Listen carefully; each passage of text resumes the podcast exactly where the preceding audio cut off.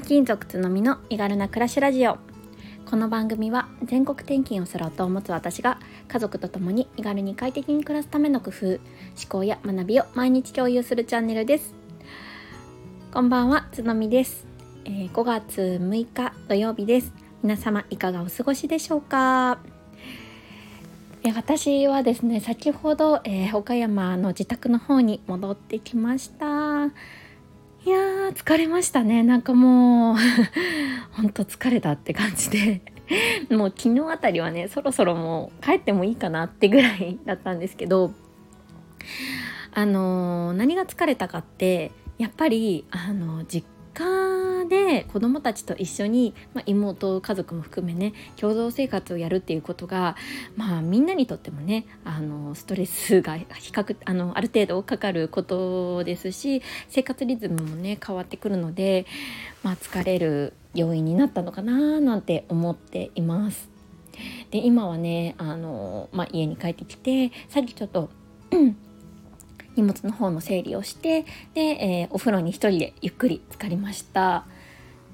でね今子供たちが、えー、パパと一緒に入っているのでその間にサクッと収録をしています。本当はね今日午前中あの家にで家を出る前にあので何かおおしゃべりしたいなって思ってたんですけれどももうバタバタしすぎててこんな時間になってしまいました。もうねゴールデンウィークも残すところあと1日っていうところですけれども皆様はいかがでしょうか？もう結構 U ターンラッシュとか始まってるんですかね。でねまあ今日は あのちょっとねその実家帰省をサクッと振り返りたいななんて思って、えー、収録しています。よろしければお付き合いください。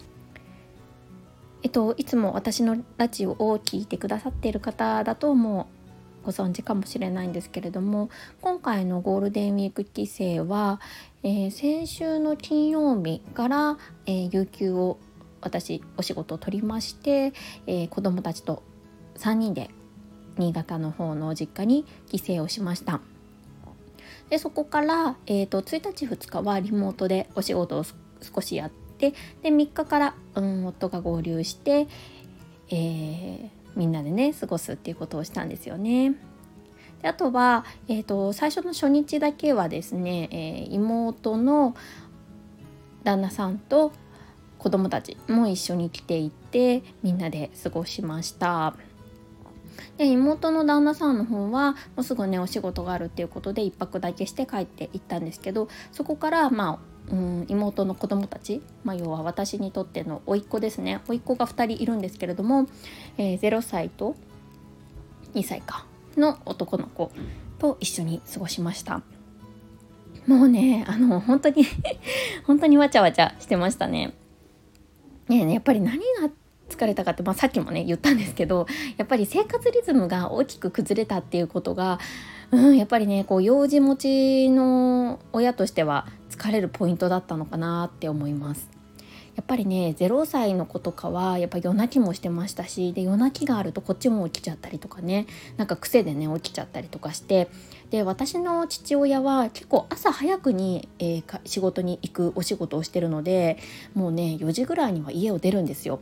でそうするとそのガタガタっていう音で目が覚めたりとかしてなんかもうね1週間ずっと寝不足みたいな 状況とかもあったりしてほんとねあの1週間よく持ったなって感じですね。でもね、まあ、大変大変と言いつつみんなでねわちゃわちゃこう過ごせてあの時間をね共有できて本当にいい時間だったなって振り返ると思います。で何よりもきっとこう子どもたちにとってはね特に、えー、長女4歳の長女にとってはすごいずっと記憶に残るゴールデンウィークになるんじゃないかななんて思ってます。あとはね、えー、高校の頃の友人とちょっとランチに行ったりとかあとねずっと,、えーと、行きたかった、えー、86歳のおばあちゃんとね、えーとランチに出かけたりとかまあいろいろねやりたいことができたかななんて思ってます。でまあ振り返るとそう今年のやりたいことリスト100私作ったんですけどそれのね多分3つぐらいはもうこのゴールデンウィークで、うん、制覇したのかななんて思ってるんですよね。そうだからそういう風にこうやりたいことをギュッとこう詰め込んでこの密な 時間を過ごせて本当に良かったななんて思います。でなんかやっぱりこう疲れがね溜まってから溜まったからか昨日のね夜ぐらいからなんか変な腹痛とかがあってもう最後使い物にならなくて妹にもう全部頼っちゃった感じになって。しまったのが、まあ、最後ね心残りになったんですけど今も自宅に帰ってお風呂に入ったらもうだいぶお腹の調子というか痛みもなくなってまあ不思議なものだなーなんて思っています。はい でなんかなんかもうこれからねお風呂を出るみたいなので今呼ばれてるので今日の収録はこれぐらいにしておこうかなって思っております。皆様最後素敵な週末をお過ごしください。それではまた明日。